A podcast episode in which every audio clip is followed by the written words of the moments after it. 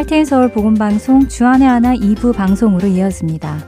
주안의 하나 2부에는 매일의 삶을 말씀으로 살아내는 살며 생각하며와 은혜의 설교, 그리고 크리스천의 길 프로그램이 준비되어 있습니다. 먼저 주님과 동행하는 성도의 삶 속에서 깨닫는 은혜를 나누는 시간, 살며 생각하며로 이어집니다. 오늘은 아리조나 봉사자 노미연 성도가 진행합니다.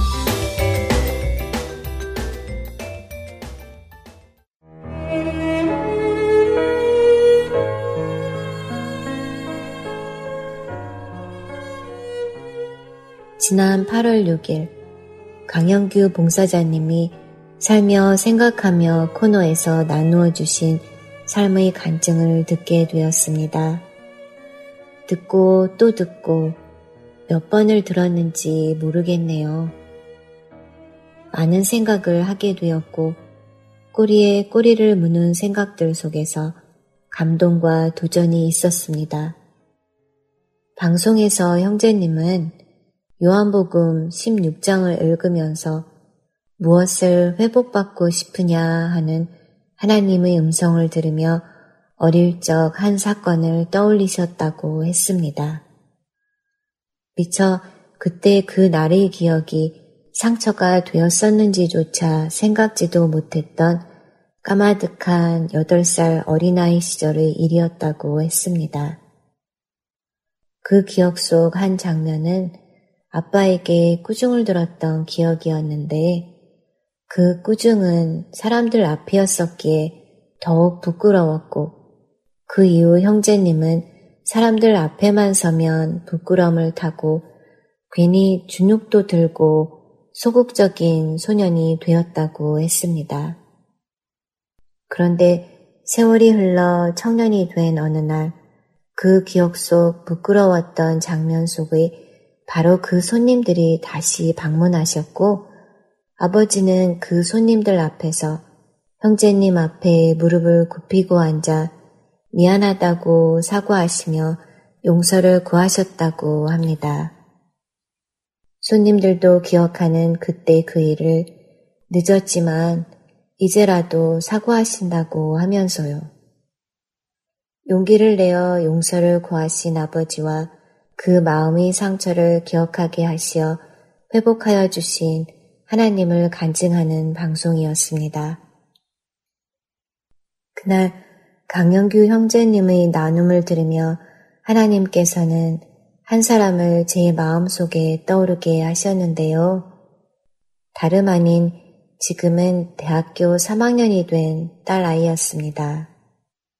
이 딸 아이에게도 혹시 형제님께서 받으셨던 어릴 적 상처처럼 아직 치유되지 못한 상처가 있는 건 아닐까 곰곰 기억을 더듬게 되었습니다. 그 상처로 인해서 하나님께서 이 아이에게 주신 본래의 성품이 혹시 그 상처 속에 가려져 있는 건 아닌지, 그래서 그 상처가 혹시 흉터로 남아 있는 건 아닌지 생각해 보게 되었지요. 딸아이가 아기였을 때 저는 일을 해야 했고, 가난하다는 이유로 엄마 아빠로부터 떨어져서 할아버지 할머니 손에서 자란 시간이 많았었습니다. 아이가 학교를 들어가야 하는 나이가 되었을 때 저는 병을 얻었고 치료법도 없는지라 늘 아픈 가운데 약에만 의존하는 삶을 살기 시작했고 늘 아프다 보니 모든 게 힘들다는 이유로 극도로 예민하고 짜증도 많이 냈었습니다. 지병과 익숙해져가는 오랜 동안을 저는 이렇게 이 아이와 씨름하며 화도 내고 소리도 지르고 특히 중학교 시절 학과 공부를 가르치면서는 그러지 말아야지. 천천히 잘 설명해주고 가르쳐 주어야지 하면서도 아이의 이해가 더딜 때에는 짜증도 많이 냈었습니다.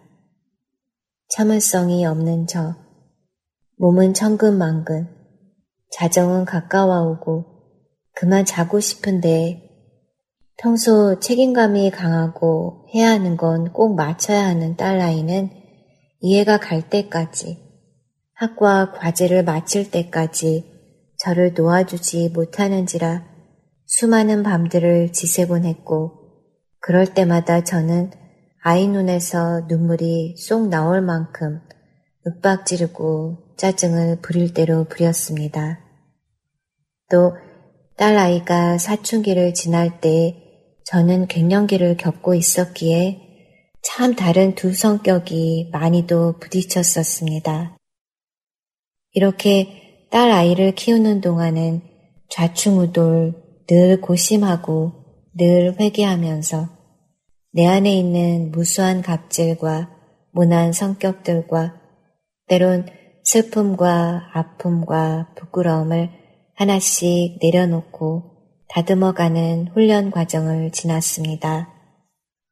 그리고 그런 저를 하나님께서는 하나씩 하나씩 고쳐가셨고, 이제는 모든 약을 끊고 지병과도 더불어 사는 법도 익히게 되면서 딸 아이와도 하나님 안에서 같이 말씀을 읽고 말씀을 공부하고 기도하면서 하나님께서 주시는 마음으로 하나 되게 하셨습니다.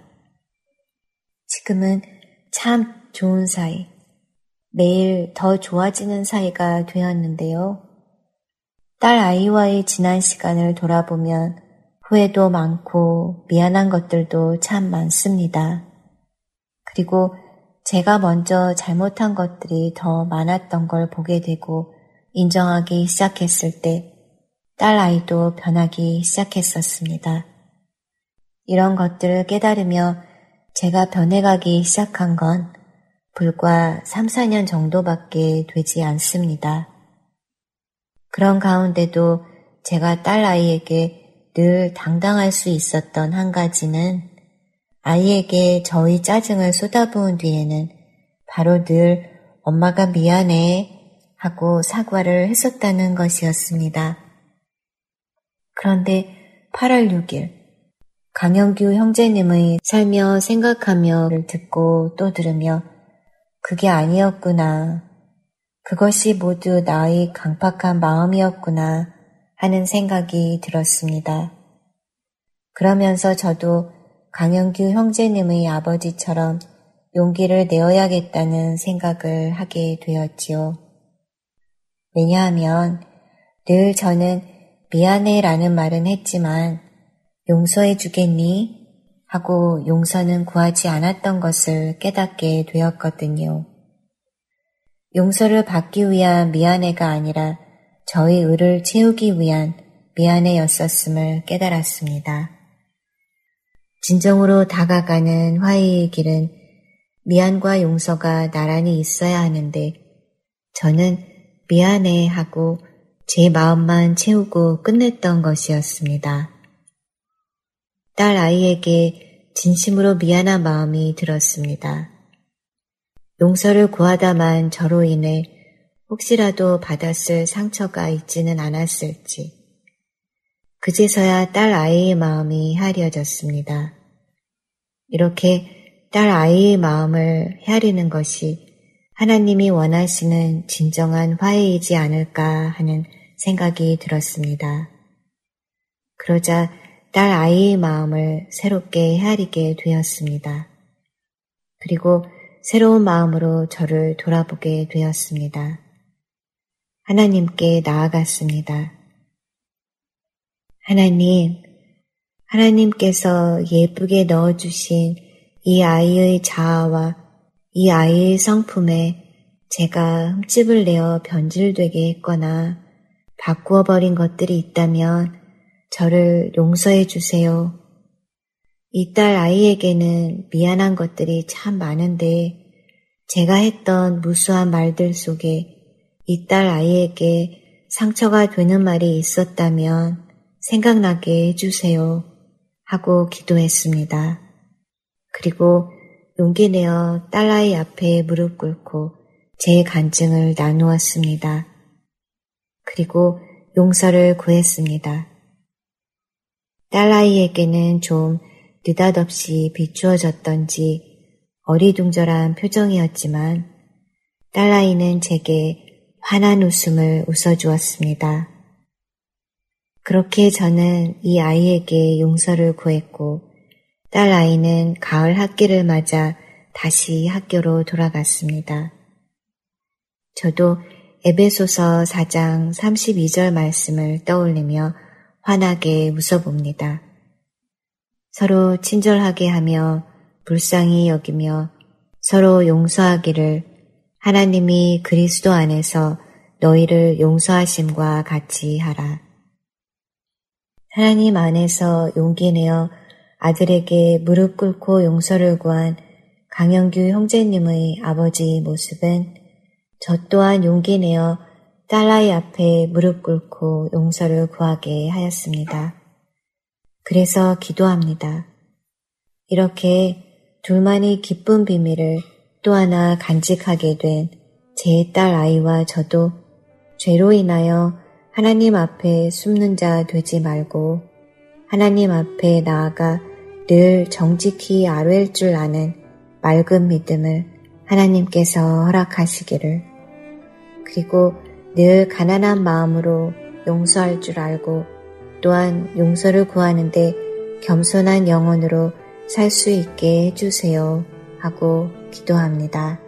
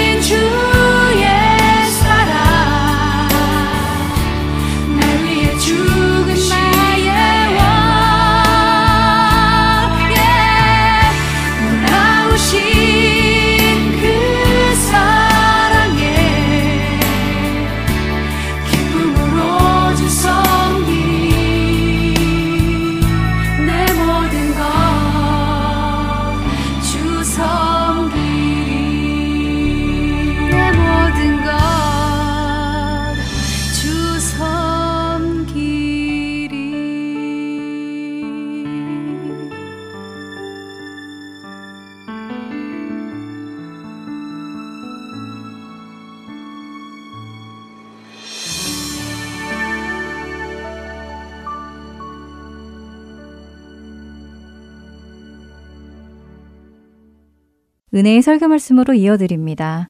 오늘은 서울 베이직 교회 조정민 목사님께서 마가복음 8장 27절부터 9장 1절까지의 본문으로 왜 하필 십자가인가 라는 제목의 말씀 전해주십니다. 은혜 시간 되시길 바랍니다.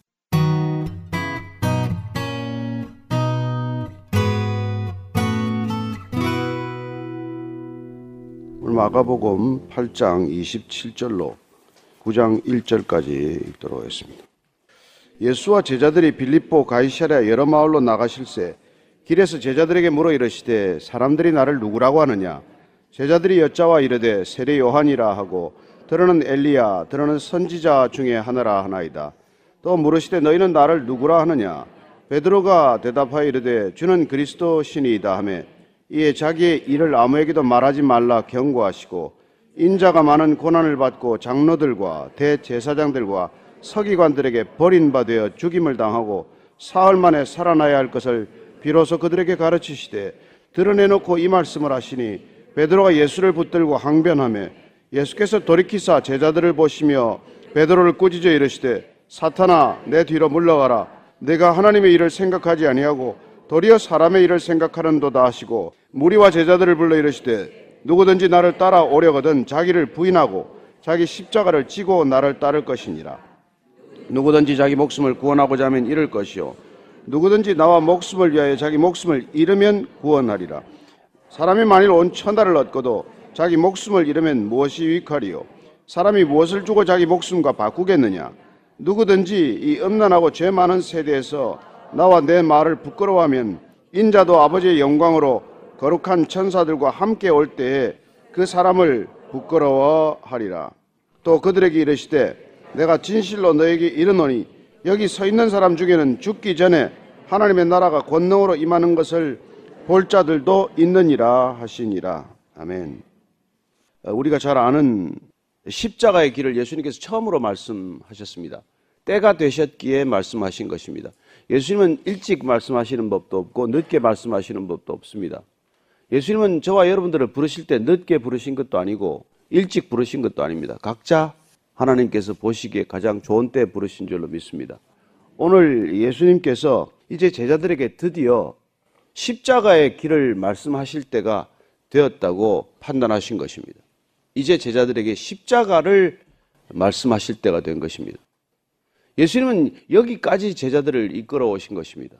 이 말씀 하시기 위해서 그동안 제자들이 이 걸어오는 길을 같이 걸으면서 기다리고 계셨던 것이죠. 그래서 우리가 익숙한 본문이지만은 다시 27절부터 30절까지 쭉 읽겠습니다. 예수와 제자들이 빌립보 가이사라 여러 마을로 나가실새 길에서 제자들에게 물어 이르시되 사람들이 나를 누구라고 하느냐 제자들이 여자와 이르되 세례 요한이라 하고 들어는 엘리야 들어는 선지자 중에 하나라 하나이다 또 물으시되 너희는 나를 누구라 하느냐 베드로가 대답하여 이르되 주는 그리스도 신이다며 이에 자기의 일을 아무에게도 말하지 말라 경고하시고 자 보십시오. 빌립보 가이샤라 지방에 이르렀습니다. 원래 가이샤라 빌립보로 우리가 익숙한 이름이죠. 순서는 가이샤라 빌립보라는 것이 좋습니다. 왜냐하면 이 마을, 이 도시 전체는 카이사르 티베리우스 황제를 위해서 지었던 도시입니다. 여기에 헤롯 빌립이 자기 이름을 하나 덧붙인 도시죠. 그 전에 헬라의 지배를 받을 때는 이쪽이 파니아스라는 도시였습니다. 헬라 신 그 판이라는 신을 위해서 지었던 신전이 있는 도시입니다. 지금도 가면은 이곳에 그 판에 신전이 있는 것을 보게 됩니다. 이 지역이 이르는 것이죠. 우상의 중심지였습니다. 그리고 지금 카이사르 빌립보라는 이름을 붙임으로써 황제의 도시가 된 것이죠. 예수님께서 이 장소까지 오셔서 이 우상의 도시, 이 황제의 도시, 이곳에서 예수님께서는 드디어 길을 가리키기 시작을 하십니다. 우리 인간은 이 길을 가기 위해서 몸부림치고 가지만 예수님께서는 본인 당신 자신이 길이기 때문에 이 사람들이 살아가는 길 가운데서 자신의 길 되심을 가르치시고자 하는 그런 의도를 가지고 여기서 물으시는 것입니다. 제자들에게 사람들이 먼저 나를 누구라고 하느냐라고 질문을 던지십니다. 세상 사람들이 지금 예수를 누구라고 하느냐? 제자들이 답변합니다. 세상 사람들은 예수님을 세례 요한이라고도 하고 또 엘리야고라고 또 선지자라고도 합니다. 세례 요한은 당시 이미 죽었죠. 그리고 그 세례 요한이 환생했다. 뭐 이런 오해를 불러일으킬 정도로 예수님의 메시지는 세례 요한의 메시지와 괴를 같이 하고 있습니다. 이 세례 요한은 그 당시에 이스라엘 전체를 통틀어서 회개 메시지를 가장 강력하게 선포했던 당시로서는 당대 가장 유명한 설교자였던 셈이죠. 그의 메시지를 듣고 수많은 사람들이 회개했습니다. 많은 사람들이 수없이 나와서 요단강에서 세례를 받았습니다. 그리고 엘리야는 그 당시에 불의 선지자, 불의 능력 있는 정말 사람으로서 알려진 사람 아닙니까? 갈멜산에서 불을 내리고 3년 반이나 가뭄이 들었을 때 기도하면 비를 내리고 그런 능력의 표상이었던 사람이죠. 그런 사람으로 세상 사람들은 예수님께서 기적을 베푸시고 지금 이 길을 가는 예수님을 따르는 무리들은 엘리야가 다시 왔다. 이렇게 말하지만은 사람들은 잘못 알은 것이죠. 그렇게 세상 사람들은 예수님을 오해할 수 있다는 것입니다. 또한 당신을 선지자라고 합니다. 그렇게 말하지만 예수님은 어느 것으로도 다 설명될 수 없는 분이죠. 사실 세례 요한이나 엘리야는 오실 예수님에 관해서 어떻게 보면 사전에 길을 깔았던 사람들이고 먼저 예수님이 오신다는 것을 오셨다는 것을 알렸던 사람에 불과하신 것이죠. 전령들과 마찬가지입니다. 이사에서 우리가 53장이나 계속해서 어떤 메시아가 올 것이라는 것을 예언했던 사람들입니다. 오늘 예수님께서는 사람들이 그렇게 오해를 한다면 너희들은 지금 3년 가까이 나를 따라다니고 너희들에게 나는 누구냐? 이 질문을 지금 우리 모두에게 하고 있는 것이죠. 여러분들이 10년, 20년, 30년 교회를 다녔다면 예수님은 여러분하고 무슨 관계가 있습니까? 나는 예수님하고 어떤 관계에 있습니까? 우리 신앙은 그게 전부예요. 이 관계에 달린 것입니다. 예수님과의 관계에 달린 것이지 여러분이 무엇을 했건 무슨 직분을 맡고 사역을 하고 무슨 헌신을 하고 이게 문제가 아니거든요. 예수님은 이 질문을 준비하고 계셨던 것이죠. 제자들에게. 너희들은 나를 누구라고 생각하느냐는 것입니다. 도대체 너는 나와 어떤 관계를 맺고 있느냐라고 물으신 것이죠. 베드로가 대답합니다. 주는 그리스도십니다. 마태복음에는 조금 더 길게 한 줄 더 붙어 있죠. 주는 그리스도시요 살아계신 하나님의 아들입니다. 주는 그리스도십니다. 주는 그리스도. 주라는 것은 카이사르에게도 쓰던 표현이죠. 종이 주인에게 쓰는 표현입니다. Lord, 나의 주님. 이 주님이 단순히 그냥 내 이 세상에서 내 인생 전체를 책임지는 주님이 아니라 메시아입니다. 그리스도입니다. 이게 예수님께서 듣고자 했던 답이고 베드로가 그 답을 정확히 얘기를 하게 됩니다. 그래서 우리가 마태복음을 보면 바요나 시모나 풀네임을 불러줘요. 요나의 아들 시모나 이게 베드로 원래 이름입니다. 요나의 아들 시모나 이 답을 내가 말한 것은 내가 아니라 하늘에 계신 내 아버지께서 이걸 알게 하신 것이다. 그렇게 말씀해 주신 것이죠. 예수님을 그리스도라고 답할 수 있는 것, 예수님을 그리스도, 메시아라고 고백할 수 있는 것은 제정신이 아니라는 뜻입니다. 내 이성으로 고백할 수 있는 게 아니라는 거예요. 살아계신 하나님의 아들입니다. 이런 얘기는 여러분 제정신으로 할 수 있는 얘기가 아니기 때문에 그래요. 그래서 예수님께서 그건 하나님이 알게 하시지 않으면 알 수 없는 그런 고백이라고 말씀하시는 것이죠. 그래서 예수님께서는 이 자기의 일을 아무에게도 말하지 말라. 아직까지 말하지 말라는 것입니다. 왜 지금 예수님께서 베드로가 그리스도십니다. 당신이 메시아입니다. 이 얘기를 다른 사람들에게 하지 말라고 할까요? 불필요한 오해만 나으니까요. 예수님께서 기적을 베푸셨지만 많은 병자를 고치셨지만 귀신을 내쫓으셨지만 여전히 의심하는 무리들이 많은 그들에게 예수님이 메시아다라고 말할 때가 아니라는 것입니다. 언제 예수님은 메시아라는 고백을 받게 됩니까? 부활하신 주님을 만나야 돼요. 부활하신 주님을. 예수님께서 자기의 일을 아무에게도 말하지 말라 경고하시고 이제 가르치는 것을 보게 됩니다. 31절, 32절이죠. 인자가 많은 고난을 받고 장로들과 대제사장들과 서기관들에게 버림받아 죽임을 당하고 사흘 만에 살아나야 할 것을 비로소 그들에게 가르치시되 드러내놓고 이 말씀을 하시니 베드로가 예수를 붙들고 항변함에 인자가 많은 고난을 받아야 된다는 것입니다. 하나님의 아들이 많은 고난을 받아야 된다는 거예요. 여러분 하나님의 아들이 어떻게 고난을 받습니까? 고난 받는 종으로 오셨으니까. 고난 받으러 오셨으니까. 근데 누구한테 고난을 받습니까? 정치 지도자들이 아니죠. 종교 지도자들입니다. 장로들, 대제사장들, 서기관들. 하나님을 전유물처럼 여기는 종교 지도자들로부터 박해를 받는다는 것입니다. 그들에게 버림받고 그들에게 죽임을 당하고 그리고 사흘 만에 다시 살아나야 한다는 것을 가르칩니다. 비로소 가르칩니다. 비로소. 비로소 이 때를 기다렸다가 가르치시는 것을 보게 됩니다.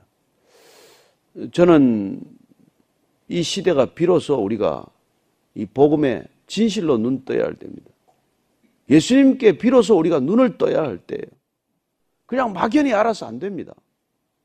그분이 누군지, 내가 누구라고 고백해야 하는지, 이게 확연해야 이제 우리가 더 앞으로 가든지 돌아서든지 할 거라는 것이죠.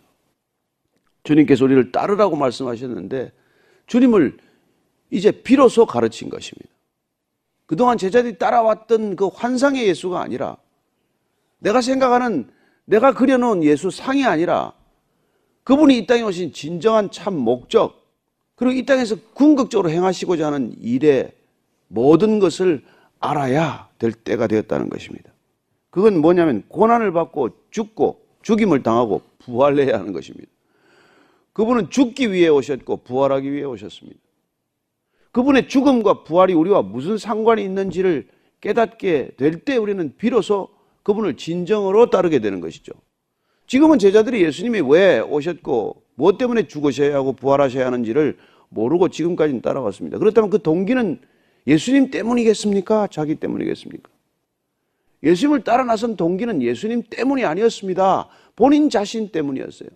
어쩌면 이 땅 가운데서 내가 가장 성공할 수 있는 길, 빨리 지름길로 내가 세상에 드러나는 길, 알려지는 길이 예수 따르는 길이었다고 믿었기 때문에 왔던 제자들이죠. 근데 이제는 예수님께서 그 모든 환상을 깨뜨리고 예수님의 참 모습을 보아야 한다는 것을 말씀해 주고 계십니다. 내가 사흘 만에 다시 부활해야 된다고 말했지만 내가 죽고 고난받고 죽임을 당하고 부활해야 된다고 얘기했을 때 베드로가 말이죠. 예수님을 붙들고 항변하며 이건 꾸짖는 예수님을 꾸짖는 거나 마찬가지. 예수님 그러면 안 됩니다. 참 베드로가 참 대담해죠. 그랬더니 예수님께서 어떻게 하십니까? 33절입니다. 예수께서 돌이키사 제자들을 보시며 베드로를 꾸짖어 이르시되 사탄아 내 뒤로 물러가라 내가 하나님의 일을 생각하지 아니하고 도리어 사람의 일을 생각하는도다 사람의 일을 생각하기 때문에 예수님이 십자가를 져서는 안 된다라고 얘기한다는 것입니다 주는 그리스도시여 살아계신 하나님의 아들입니다 하고 고백했던 그 입술로 주님 십자가를 지면 안 됩니다 이런 말을 하는 거예요 우리가 들으면은 이성적으로 상식적으로 정서적으로 얼마나 예수님을 사랑하기에 저런 말을 하는가라고 말할 수 있지만 예수님은 그렇게 얘기하지 않습니다. 사탄아 내 뒤로 물러가라. 모세가 장막에 불렀는데 이스라엘의 지도자들이 다 오지 않아요. 엘닷과 메닷이 진중에 나타나지 않고 자기 장막에 있습니다. 성령이 임하게 했더니 갑자기 영이 임해가지고 모두들 예언하는데 회막에 나오지 않은 엘닷과 메닷도 예언을 합니다. 이런 보고를 받고 여수아가 흥분합니다. 모세가 불렀는데 오지도 않은 사람들한테 어떻게 성령이 내릴 수 있겠느냐. 예수님 모세에게 금하십시오. 저 그렇게 내버려 두면 안 됩니다. 그때 모세가 뭐라고 할까? 내가 나를 생각하느냐? 여수아가 그 야단 맞는 유일한 장면이에요. 모세에게 충성스러운 마음으로 그 일을 한 건 아니라는 것입니다. 우리는 그런 착각을 들어 한다는 것이죠. 여러분, 독재자가 어떻게 탄생하는지 아십니까? 주위 사람들이 내버려 두지 않아요. 여러분, 조심해야 합니다. 우리 권력이 있는 자리, 돈이 있는 자리에 가만 사람들이 내버려 두지 않아요. 몰려들어서 눈을 가리는 사람들이 수없이 생기는 게 마련이죠. 가장 가까운 사람들이 가장 눈을 가리는 사람들이 될 수 있다는 것입니다. 예수님께서 그냥 단숨에 이걸 꾸짖습니다. 사탄아, 내 뒤로 물러가라. 그렇다면 뭐예요? 하나님께서 알게 하신 놀라운 진리를 선포했던 그 입술이 한순간에 사탄의 도구가 될 수 있다는 것입니다. 우리의 입술은 한순간에 성령의 도구가 되었다가 악한 영의 도구가 될 수 있다는 것입니다. 우리의 혀는 갑자기 그렇게 표변할 수 있다는 거예요. 여러분, 인간이 그래서 한순간에 돌변하는 것입니다. 이해할 수 없이 돌변하는 것이죠. 어떻게 저 사람이 과연 그 사람이 맞나 할 정도로 한순간에 변하는 것을 보게 됩니다. 그래서 우리가 주목해서 보지 않으면 여러분 어제 그와 오늘의 그가 전혀 다를 수가 있어요. 교회는 여러분 이 사탄의 놀이터입니다. 여기 들어와서 놀아요. 여기는 빼앗아야 될 곳이기 때문에 주로 여기서 놀아요. 그러면 어느 입에는 오늘 들어갈까? 이걸 늘 생각하는 거예요, 얘들은. 내가 오늘 어느 입에 들어가서 이 교회를 시끄럽게 할까? 내가 누구 생각에 들어가서 생각을 뒤집어 놓을까? 내가 누구 마음에 들어가서 그 마음을 격동케 할까? 이게 사탄이 전략회의 하는 거예요. 그게 누가 그 밥이 되겠어요? 내 욕심이 들어서는 순간 불러들이는 겁니다. 내 욕심이 꿈틀거리는 순간 거기에 들어가는 거예요. 불평이 가득한 입술에 그냥 순식간에 쑥 들어가는 거예요. 욕을 그렇게 거침없이 해대는 사람한테 쑥 들어가는 겁니다. 들어오면 들어온 줄을 압니까? 나가면 나간 줄을 압니까? 여러분, 예수님이 지금 가지만 예수님 주위를 빙빙 돌고 있는 세력은 끝까지 여러분, 겟세만의 동산까지 가는 거예요. 우리가 가는 길이 점점 쉬워지는 길이 아닙니다. 팔부 능선이 깔딱고게 제일 힘들어요. 마지막까지 우리는 가기가 힘듭니다. 그래서 우리 힘으로 못 가는 것이죠. 팔부 능선중 가면 힘이 진이 빠져서 내 힘으로 더 올라가지도 못해요. 그때부터는 정말 신비한 힘, 부어주는 힘, 내가 알 수 없는 힘, 그 힘으로 그걸 올라가는 거지. 그래서 오늘 사탄아, 내 뒤로 물러가라. 내가 왜냐하면 하나님의 일을 생각하지 않고 사람의 일을 생각하고 있다는 걸 주님은 훤히 다 알지 않습니까? 네가 나를 생각하지 않고 너 자신을 생각하는구나. 겉으로는 얼마나 충성이고 그러시면 아니 됩니다. 그래서 주님께서 오늘 결론을 이렇게 말씀해 주시는 것이죠. 우리가 잘 아는 결론이지만 한 번 더 읽겠습니다. 시작. 무리와 제자들을 불러 이르시되 누구든지 나를 따라오려거든 자기를 부인하고 자기 십자가를 지고 나를 따를 것이니라. 누구든지 나를 따라오려거든 누구든지 나를 따라오려거든 자기를 먼저 부인하라는 거예요. 예수님을 따르는 길은 다른 길이 없습니다.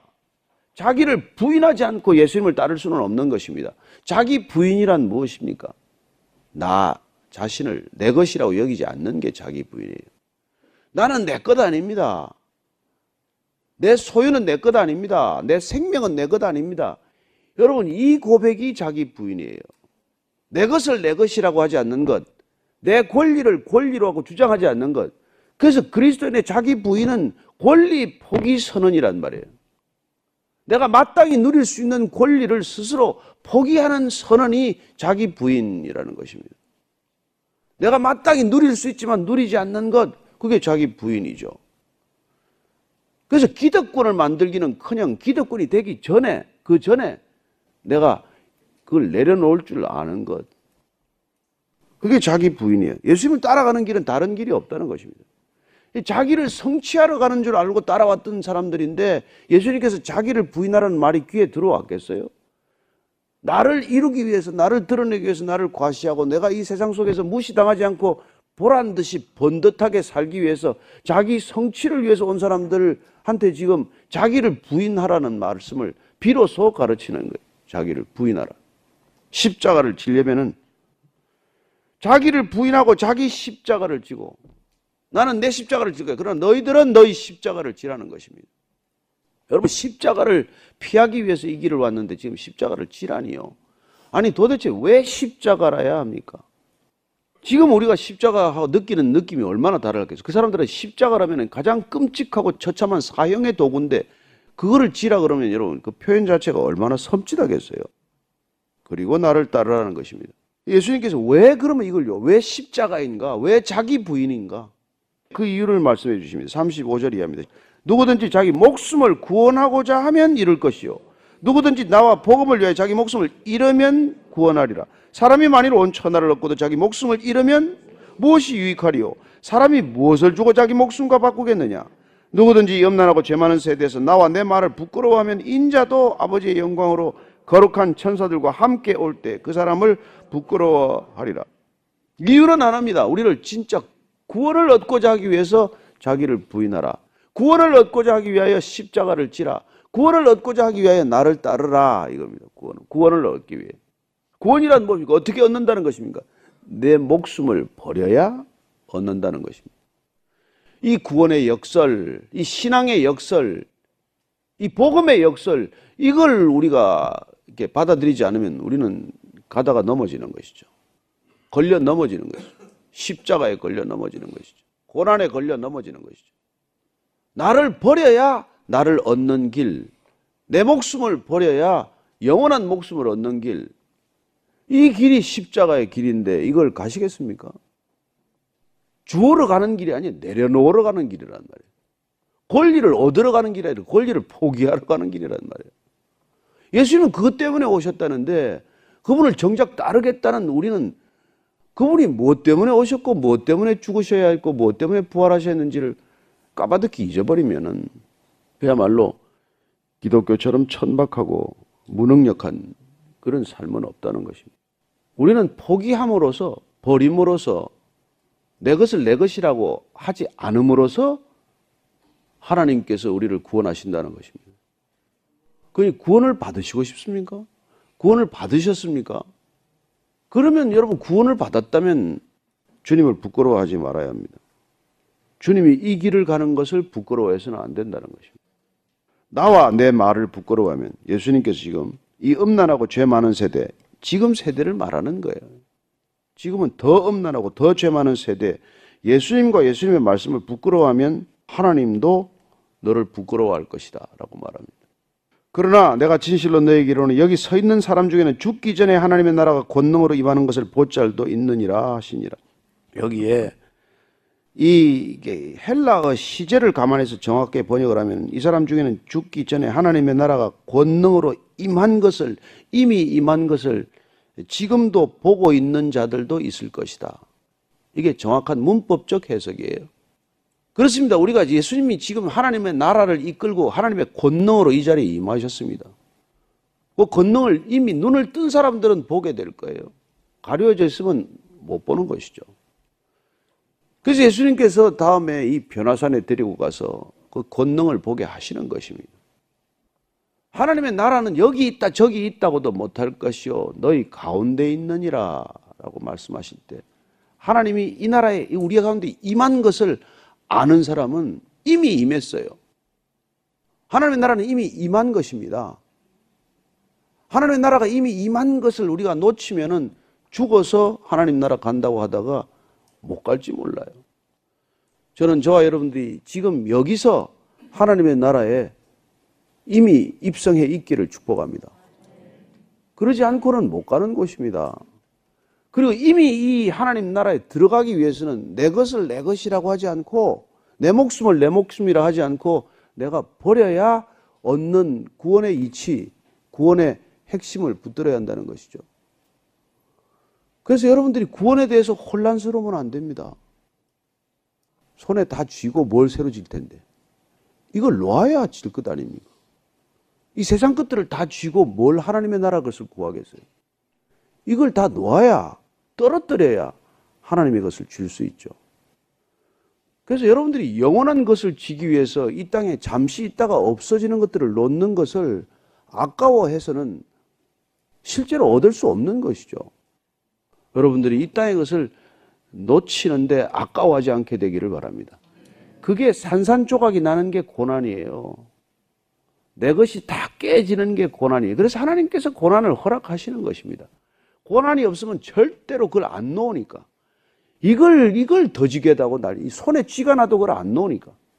그래서 이걸 놓쳐야, 깨어져야. 그래서 그걸 보고 울어야. 울다가 지쳐서 더 이상 누름도 안 나야. 그래야 주님께서 불쌍히 여기시고 그분의 나라로 불러주실 줄로 믿으시기 바랍니다. 그래서 고난은 선물이요. 고난은 선물이다. 오늘 한번 같이 외우고 그냥 기도합시다. 고난은 선물이다. 고난 받으세요. 선물이라면 선물 받으세요. 오늘 그런 걸 우리가 깊이 장차 다가올 영광과 비교하여 이 고난은 좋기 별 것 아닙니다. 이게 우리 마음에 확신이 있어야 돼요. 그래서 고난이 오면 올수록 더 큰 영광이 우리에게 임한다는 믿음을 가지십시오. 반드시 볼 것입니다. 주의 권능으로 오는 것을 이미 본 자도 있습니다. 같이 한번 기도할 때 주님 두려워하지 않게 하소서. 피하지 않게 하소서. 담대히 맞게 하소서. 한번 같이 기도하겠습니다. 하나님 아버지 언제 떠나건 이 땅을 떠나야 하는 사람들입니다. 조금 일찍 떠나는 사람도 있고 또 맡겨진 일 때문에 늦게 오고 천천히 떠나는 사람도 있겠지만 하나님 아버지 떠나는 것을 두려워하지 않듯 이 땅에서 우리가 잃어버리는 것을 놓쳐버리는 것을 아까워하지 않게 하여 주옵소서. 사도 바울이 배설물로 여겼던 것들입니다. 정말 화장실에서나 버려야 할 것들을 가지고 우리가 목매달지 않게 도와주시고 주님이 우리에게 부어주시고자 하는 것 누구든지 이 땅에 내 목숨을 잃어야 진정한 주님의 영원한 생명 얻고자 한다면 주님 그 영원한 것을 얻기 위해서 잠시 있는 것 버리는 것을 어리석다고 말하지 않게 해 주옵소서. 그 영원한 것을 얻기 위하여 잠시 있다가 없어지는 것들이 내 손에서 사라지는 것을 안타까워하지 않게 하여 주옵소서. 속이 시원하다고 생각하게 하여 주옵소서. 이제는 드디어 자유로워졌다고 생각하게 하여 주옵소서. 하나님 감사합니다.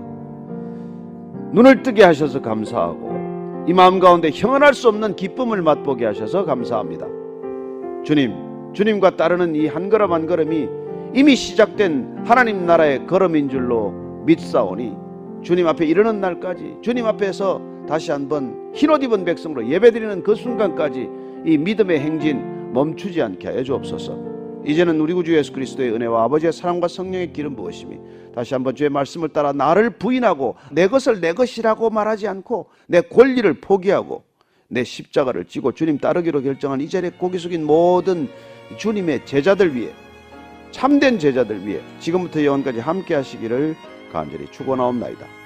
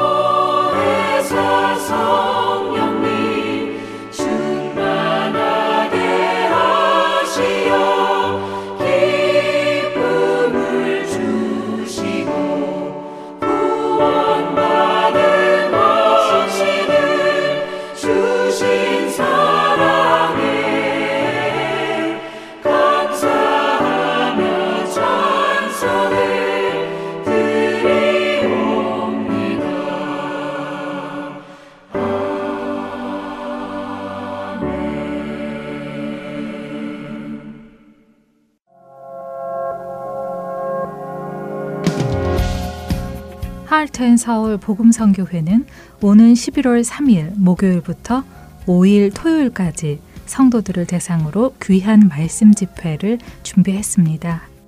지난 4월부터 6월까지 에베소서 강해를 진행해 주셨던 테네시 낙스빌 한인 사랑교회 정진은 목사님께서 이번 말씀 집회를 인도해 주십니다. 11월 3일 목요일 오후 6시부터 8시, 11월 4일 금요일 오후 6시부터 9시, 그리고 11월 5일 토요일 오전 10시부터 오후 1시까지 할텐 서울 복음 성교회 행사장에서 열립니다. 할텐 서울 복음 성교회는 Cactus Road와 I-17 freeway에 위치해 있으며 주소는 12802 North 28 드라이브 피닉스 아리조나 85029입니다. 자세한 문의는 전화번호 602-866-8999번으로 해주시기 바랍니다. 말씀을 깊이 사모하고 말씀 안에서 예수님과 더 깊은 교제를 나누고 싶은 분들을 초대합니다. 영광, 영광, 왕의 왕께 영광을 기쁜 소식 사랑으로 땅끝까지 전하는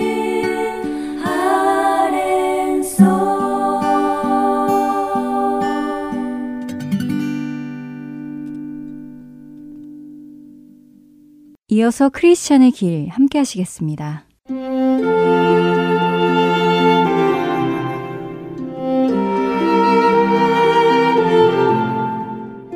애청자 여러분 안녕하세요. 전 번연의 철로 역정이라는 책을 토대로 그리스도인의 삶을 나눠보는 프로그램 크리스천의 길 진행의 민경은입니다. 사망의 음침한 골짜기를 벗어난 크리스천은 계속해서 천국을 향한 길을 갑니다. 계속 길을 가던 크리스천은 한 언덕에 다다르게 되었죠. 이 언덕은 이 길을 가는 순례자들이 올라가서 앞길을 멀리 볼 수 있도록 일부러 쌓아 올린 언덕이라고 전 번연은 설명합니다. 그 언덕에 올라가 앞에 있는 길을 보니 저 멀리 걸어가고 있는 또 한 명의 순례자가 눈에 들어왔습니다. 빠른 걸음으로 서둘러 길을 가고 있는 그 여행자의 이름은 믿음이었는데요. 크리스찬은 믿음 씨를 향해 자신이 갈 때까지 조금만 기다려달라며 외칩니다. 자신이 도착하면 함께 이 길을 가자고 했지요. 하지만 믿음 씨는 기다려줄 수 없다고 합니다. 자신은 자신의 생명을 구하려고 급히 가고 있는 것이고 뒤에는 원수가 따라오기 때문에 기다릴 수 없다고 했지요. 기다려줄 수 없다는 믿음 씨의 말을 듣고 크리스천은 조금 화가 났습니다. 그래서 있는 힘을 다해 급히 뛰어가기 시작했고 결국 믿음 씨를 따라잡게 되었지요. 하지만 크리스천은 처음 말했던 것처럼 믿음 씨와 함께 그 길을 가지 않았고 오히려 믿음 씨를 앞지르기 시작했습니다. 마치 자신을 기다려주지 않았던 믿음 씨를 향해 자신이 더 빨리 갈 수 있음을 자랑이라도 하듯이 말이지요. 바로 그때 크리스천은 발밑을 살피지 못하고 그만 길 위에 넘어지고 맙니다. 믿음 씨가 넘어진 크리스천이 있는 곳까지 와서 그를 일으켜 줄 때까지 크리스천은 일어날 수 없었습니다. 믿음 씨의 도움을 받아 겨우 일어난 크리스천은 함께 순례의 길을 가게 됩니다. 그 길 위에 믿음 씨와 크리스천은 여러 이야기를 나누기 시작하지요. 믿음 씨는 자신 역시 멸망의 도시에서 살던 사람이었는데 크리스천이 그 도시를 떠날 때 함께 떠나려고 했지만 크리스천이 먼저 떠났고 자신은 그 후에 떠나게 되었다고 합니다. 그 이야기를 들은 크리스찬은 믿음 씨에게 변덕 씨에 대한 소식을 묻습니다. 변덕 씨는 크리스천과 함께 떠났다가 중간에 절망의 수렁에 빠진 후 다시 멸망의 도시로 돌아간 사람이었습니다.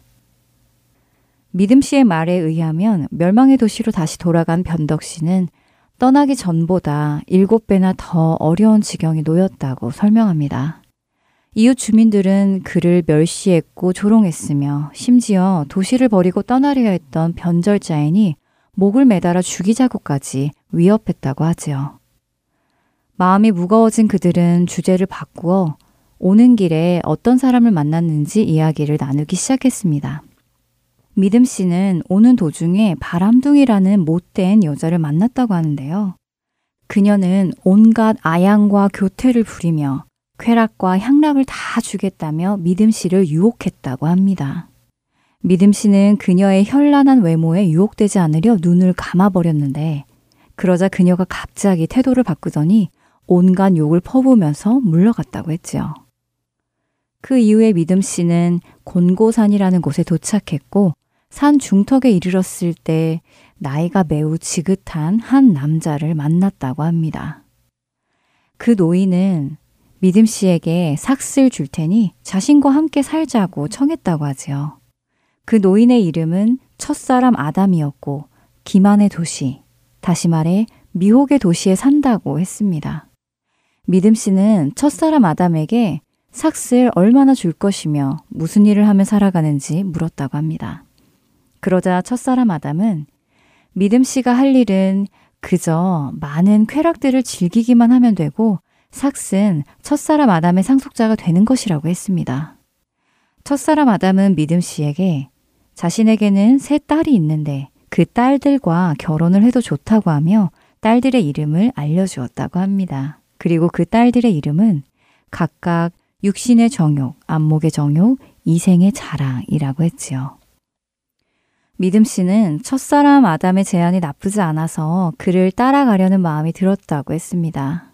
그런데 바로 그때 첫사람 아담의 이마 위에 그의 행위를 살펴보아 노인을 멀리하라 라는 글이 눈에 들어왔고 그 글을 보고 번쩍 드는 생각이 아, 이 사람을 따라가면 틀림없이 자신을 노예로 팔아버릴 것 같구나 하는 예감이 들었기에 첫사람 아담을 떠났다고 합니다. 그러나 그렇게 떠나려는 믿음 씨를 첫사람 아담은 순순히 보내주지 않았고 뒤에서 꼭 붙들어 끌어당겼다고 했죠. 얼마나 세게 당기는지 마치 몸의 한쪽이 떨어져 나가는 것 같다고 했습니다. 그때 믿음 씨의 입에서는 오호라 나는 곤고한 사람이로다 하는 탄식이 흘러나왔고 첫사람 아담의 손을 간신히 뿌리치고 달려 곤고산 위로 올라갔다고 합니다. 산 중턱에 이르렀을 때 정자 한 채가 보여 이제 좀 쉬려고 하던 믿음 씨에게 어떤 사나이가 바람처럼 빨리 자신에게 다가오더니 다짜고짜 자신을 내리쳤다고 합니다.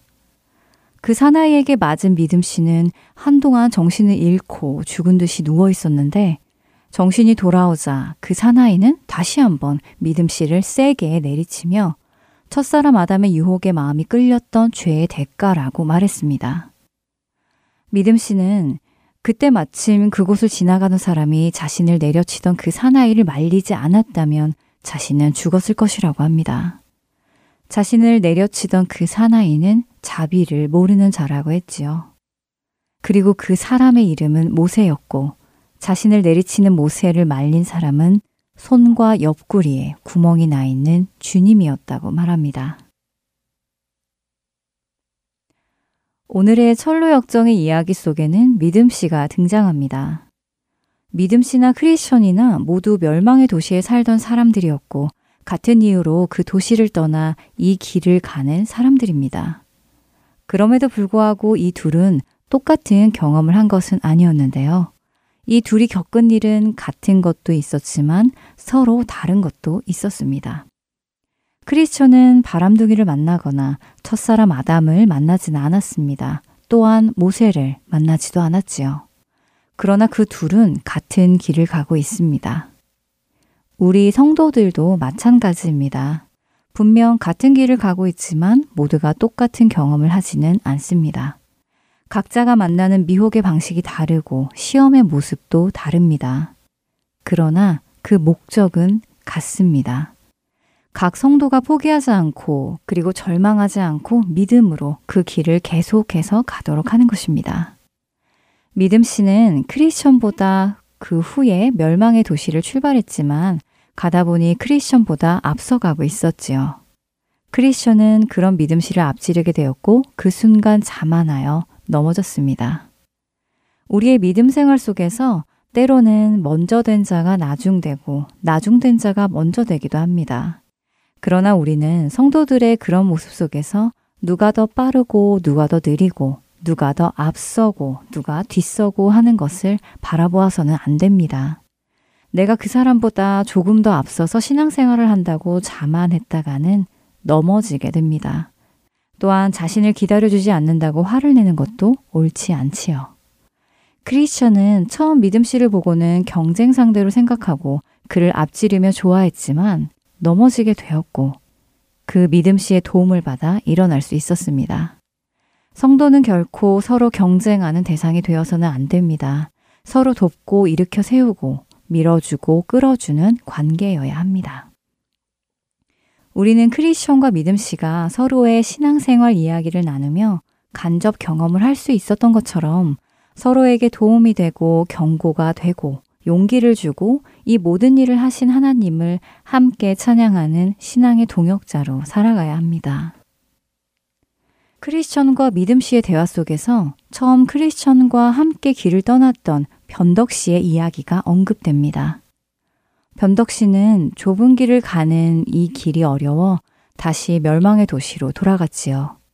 그러나 멸망의 도시로 돌아간 그의 모습은 그가 처음 길을 떠날 때보다 더 어려워졌음을 보게 됩니다. 이것은 무엇을 의미할까요?